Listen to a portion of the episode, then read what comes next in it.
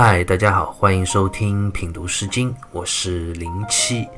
这一讲呢，我们要一起来聊一下《阵风》里的《风》这首诗歌。《风》这首诗歌啊，它描写了一场令人无比心酸的爱情悲剧。即便是已经过去了千年之久，我们如今再读，依然是让人不免同情动容。诗歌一共有四段，我们先来看这首诗歌的前两段。子之风兮，似我乎相兮，毁于不送兮；子之昌兮，似我乎唐兮，毁于不将兮。诗歌前两段的文字也基本是重复的，只是改动了几个字而已。第一句“子之风兮”，子是诗人，也就是这位女子，她对于自己所爱的男生的爱称。那他所爱的男生是一个怎样的人呢？丰字，毛诗里就解释为丰满也。这里的丰满其实是指两层的含义，一方面是比较常见的含义，就是指这位男子他的容颜风采是一位优秀俊美的男生，而另一方面呢，我想这位男子在女子的心中啊，也是一位内在丰盈斐然的杰出青年。那诗歌第二段的第一句讲到。子之昌兮，这个“昌”字啊，指的是男子体魄健壮、身材很好的意思。一上来两段的第一句，诗人就用极尽的赞美之词，表达了自己对于这位男子的爱慕之情。那这位男子呢，他是不是也同样爱慕着诗人呢？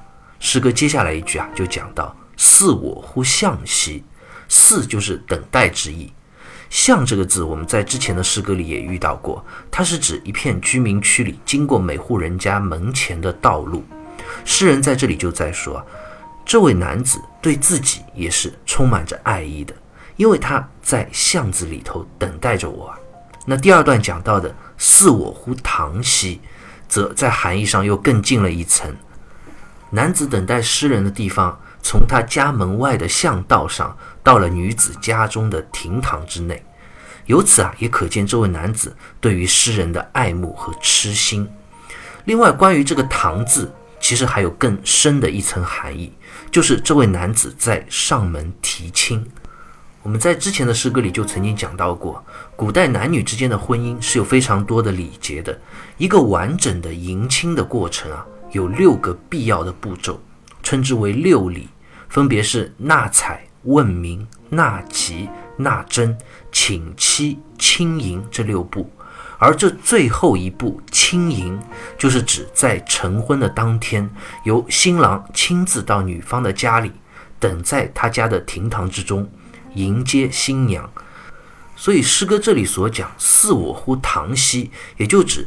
这对互相充满着爱意的青年男女啊，已经走到了要成婚之日。男方的迎亲队伍啊，也已经到了女方家了，在庭院中等待新娘了。故事讲到这里啊，实在是让人觉得太美好了。一对相爱的人终于要喜结连理，走进婚姻的幸福殿堂。而诗歌接下来呢，却有一个突然的转折，一场爱情的悲剧却在这一刻发生了。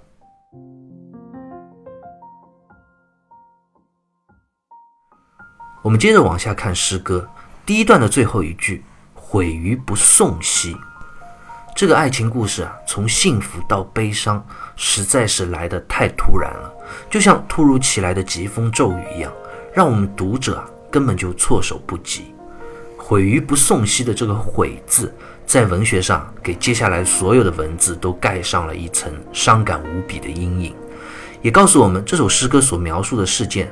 是作者这位女子，她在回忆，是带着后悔、惋惜的情绪，痛苦地回忆着，回忆着男子来迎娶自己的那一天所发生的事情。那天的结果当然是令人悲伤的，这场迎亲无疾而终，作者也追悔莫及。那到底是什么样的原因，让一场已经快要成就的婚礼戛然而止呢？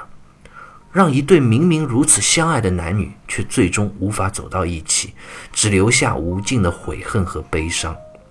毁于不送兮，这个“送”字就是送女出嫁之意。对方男子已经上门迎亲了，等待女子的父母啊将美丽的新娘交到自己的手中，而结果呢却是不送。那是谁不送呢？“于”这个字啊，本意是指我，在这里呢就指我家的意思，也就是诗人在说我自己的家，我的父母家人。原来在这场婚礼将要成就的时候，是诗人的父母却临时变了卦，不同意这场婚事了，所以没有将女子嫁给他心爱的男子。那有人就要问了：父母不同意，难道女子就不能自己出嫁吗？这在我们当下当然是没有问题。我们现在都讲婚恋自由，而在两千多年前，当时社会意识形态还认为婚姻必须是父母之命、媒妁之言，儿女的婚姻、人生大事必须是由父母代为做主的，子女是没有决定权的。这是那个时代的悲哀。也正是因为这样的社会伦理习俗，导致了许多爱情上的悲剧。而《风》这首诗歌所描写的，也正是这样一场悲剧。诗歌第二段的最后一句“毁于不将兮”，也是相同的含义。“将”这个字也是送的意思。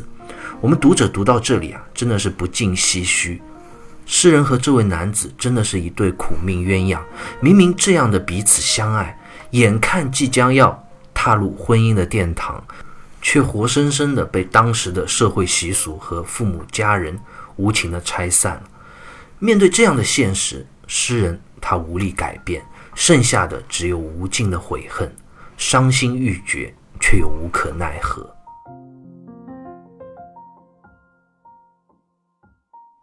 我们接着看诗歌接下来的第三、第四段：意景迥异，场景迥长，舒兮泊兮，驾于余杭。场景迥长。意景迥异，舒兮薄兮，驾于余归。诗歌的第一段和第二段，我们刚刚看到，先是一开始，诗人他在回忆当日，讲到了自己心爱的男子来到自己家中迎娶自己，在庭院里等待自己。然后呢，这两段的最后一句啊，分别用了一个“悔”字，把时间一下子从记忆拉回到了现实。诗人非常悔恨的言语。告诉我们，这场爱情悲剧是已经发生的事实。那接着诗歌后面的这第三、第四段，这位女子啊，又在悔恨的同时，心中又重新回到了男子来迎娶她当天的悲伤回忆之中。这一次就不是描写她心爱的男子了，而是将画面移到了她自己的房间里，描写诗人这位女子她自己在婚礼当天的情形。意景迥异这一句中啊有两个“一”字，第一个“一”读第四声做动词用，表示穿的意思。意景迥异这四个字，我们在之前魏风的《硕人》这首诗里已经遇到过了。景就是指华丽的衣服，是女子出嫁时所穿的礼服。迥呢是指用麻布做的罩衫，是为了防止女子出嫁一路上尘土颠簸，罩在锦衣之外所穿的。场景迥长，其实也是相同的意思。诗人就在回忆那天心爱的男子来家中迎娶自己，而我呢，我早就做好了嫁给你的准备啊！我穿上了精致的礼服，默默地坐在闺房之中，等待着你这位心中的白马王子，充满了无尽的期许和幸福的期待。那下一段讲到场景迥长，意景迥异，其实也是相同的意思，只不过换了一下两句的位置。诗人在这里故意用了一个文字上的重复，强调心中是多么希望那天穿着礼服的自己能够顺顺利利地嫁给心爱的人啊！但是呢，事与愿违。我们刚刚也讲过，诗人的父母家人就在迎亲的当天突然变卦了，拒绝了这场婚事。取消了这场婚礼，这样突如其来的变化，让诗人该如何去接受呢？当时这位女子她在闺房中听到了这个坏消息，就如同是晴天霹雳一般，令人无法相信，也无法去接受，伤心欲绝，泪如雨下，心里苦苦地重复期盼着“舒兮泊兮，驾于余杭”。叔和伯两个字，毛诗里就解释说：“叔伯迎吉者，意思是指他们都是当时伴随着新郎一起来迎亲的男方的家人。行这个字呢，在这里指出嫁。女子就在心中祈求着：“叔啊，伯啊，你们赶紧驾着马车，让新郎带着我走吧。我心中多么想要嫁给他呀！”诗歌的第四段的最后一句：“叔兮伯兮，嫁于于归。”这个“归”字也是指女子出嫁之意。女子在心中不断的央求，希望能够嫁给自己心爱的男子。她无法面对这突如其来的婚姻取消的残酷现实，一切就好像是泡沫一样，那么美，却一碰就破了。这两位深爱着彼此的年轻男女啊，在婚礼的当天，一个在厅堂外翘首以盼，他自己深爱的新娘能够出现，而另一个呢？却身着红色的礼服，在闺阁之中望眼欲穿地等着新郎来将自己娶走。他们之间可能就隔着这样一堵墙，但却因为突如其来的变故，他们一生或许都无法再相见了。诗歌就定格在这样一幅画面里，是多么的令人感到悲伤和凄凉，却又无可奈何。其实隔在他们之间的，并不是这一面墙而已。而是当时那个时代不自由的婚姻制度。《风》这首诗歌读到这里就读完了。诗歌用文学的形式描述了一场爱情的悲剧，画面就定格在这一对一墙之隔的青年男女，他们深爱着彼此，已经到了要结婚的当天，却硬生生的被父母所拆散，无法携手到老。令人唏嘘同情，无可奈何。其实这样的爱情悲剧在过去有许多许多，主要的原因就是由于旧时代父母之命、媒妁之言这样一种禁锢自由的爱情观。人的一生啊，其实是很短暂的，能遇到一个自己深爱的人也实属不易，但却因为这样的外在的原因、社会的束缚而错过人生中的爱人，这是真的叫人。遗憾余生，因为时间是不可能回头的，人生就是一条单向道，没有回头路，错过的可能就永远不会再遇到了。此情只待成追忆，只是当时已惘然。说到这里啊，我也想到了另外一个相类似的爱情悲剧，也是令人惋惜不已。这个故事的主人公呢，是南宋的一位非常有名的诗人，他叫陆游。我想大家一定都听说过。陆游在年轻的时候啊，二十多岁，他娶了他的表妹唐婉为妻，两个人的感情非常深厚。唐婉也是一位非常有才华的女子，但偏偏呢，陆游的母亲她不喜欢唐婉这个人，所以他家里啊就逼迫陆游和唐婉两个人离婚了，就这样把一对有情人硬生生的给拆散了。十多年过去了，两个人呢也各自另行娶嫁。有了家室，那十年之后的一天，陆游当时在沈园游春，想不到啊，他跟唐婉不期而遇了。此情此景，两个人都感慨万千，但又能说什么呢？唐婉也只能征得她自己当时的丈夫的同意啊，派人给陆游送了一些酒菜来表示慰问，然后呢，两个人就各自离开了。这一分别之后啊。陆游心中悲伤不已，他就在沈园的墙上写了一首词。因为他们最初成婚的时候啊，陆游曾经送给唐婉一只凤钗作为定情的信物，所以这首词的名字就叫《钗头凤》。红酥手，黄藤酒，满城春色宫墙柳。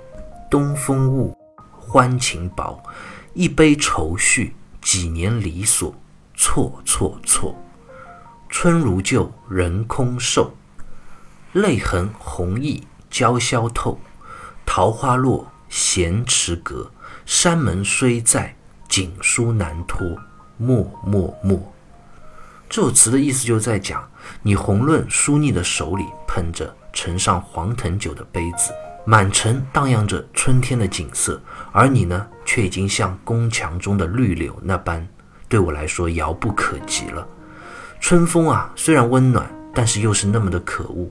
我和你曾经的欢情都已经被吹得那样的稀薄。满杯的酒就像是一杯忧愁的情绪。离别这几年来，我的生活十分的萧索，错错错。美丽的春景依然如旧，只是人却已经白白相思的变得消瘦了。酒水洗净脸上的胭脂红，又把薄绸的手帕完全湿透。满春的桃花凋落在寂静空旷的池塘楼阁之上。曾经我们两个之间永远相爱的誓言还在，可是锦文书信却再也难以托付给对方了。默默默，这个默的意思啊，就是罢了、算了的吧意思。那陆游在写下这首词之后，第二年，唐婉他又来到了沈园，他看到了陆游去年所写的这首《钗头凤》，他感慨万千。也提笔写了一首《钗头凤》，同样的名字，来应和陆游去年所写的这首词。世情薄，人情恶，雨送黄昏花易落。晓风干，泪痕残，欲笺心事，独语斜阑，难难难。人成各，今非昨，病魂常似秋千索。角声寒。夜阑珊，怕人询问，咽泪装欢，满满满。意思就讲世态炎凉啊，我们两个当初因为这世间他人的薄情，硬生生的被拆散了。如今各自飘零，黄昏中下着雨，打落片片的桃花，这凄凉的场景让我的心也不禁忧伤。晨风吹干了昨晚的泪痕。当我想把心事写下来的时候，却又不能够办到，因为我已经是别人的妻子了。而我呢，只能倚着斜栏杆，心底向着远方呼唤你，和自己低声轻轻地说话，希望你也能够听到啊！难难难，今时已经不同往日了。我俩如今各自一方，咫尺天涯。我身染重病，就像秋千一样，夜风刺骨。我听着远方的号角声，心中寒冷忧伤。夜已经深了，而我的情呢，却难却。怕人询问我的心事，我只能忍住泪水，只能在他人面前强颜欢笑，瞒瞒瞒，只能把这样一份心事瞒过身边所有的人。写完这首词之后不久啊，唐婉他就忧郁而死了。那故事到这里还没有结束。转眼啊，又过了四十年，陆游啊，这时候已经是一位七十多岁的老人了。他心中啊，仍然还是怀念唐婉，于是呢，他就重游沈园，才又看到了当年唐婉所回复他的这一首《钗头凤》。但这个时候已经时过境迁，唐婉已经不在人世，也去世四十年了。这样一曲《钗头凤》的故事啊。前前后后相隔了四十多年，陆游他从一位意气风发的青年，也已经成了一位白发苍苍的老人。这样一对有情人，从四十年前的这一场相遇之后啊，余生就再也没有再相见。这一往情深，一场错过，再配上这墙壁上的两首词，令后世我们多少人为之喟叹落泪。和我们刚刚所讲的这首《风》一样，如此美好的爱情，却都因为那个时代社会意识的阻碍，最终无法成全，抱憾一生。在品读这样凄美的文学作品的时候，我们也要庆幸，我们当下所生活的时代，是可以如此自由的去和爱的人相爱厮守。所以，珍惜当下，珍惜所爱，也正是我们应该努力去做到做好的。好，关于《风》这首诗歌，我们就先聊到这里，下期再会。